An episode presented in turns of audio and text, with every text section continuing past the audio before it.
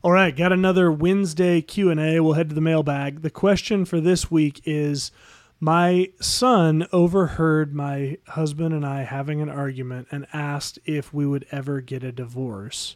What would you tell your kids if you were asked that question?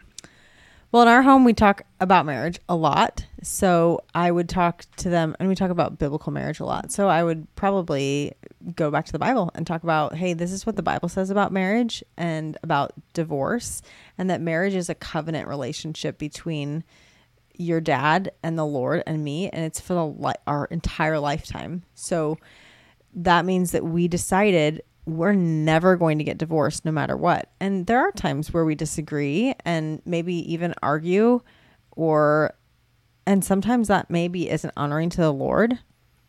And those are things that we work through because we choose that. We choose to continue working through our marriage even when it's hard. And we take those things to the Lord. And if you've heard something that is not God honoring, then I want to apologize to you for that and apologize to your dad for that and and really make sure that our kids understand this is for the lifetime and we're not going anywhere.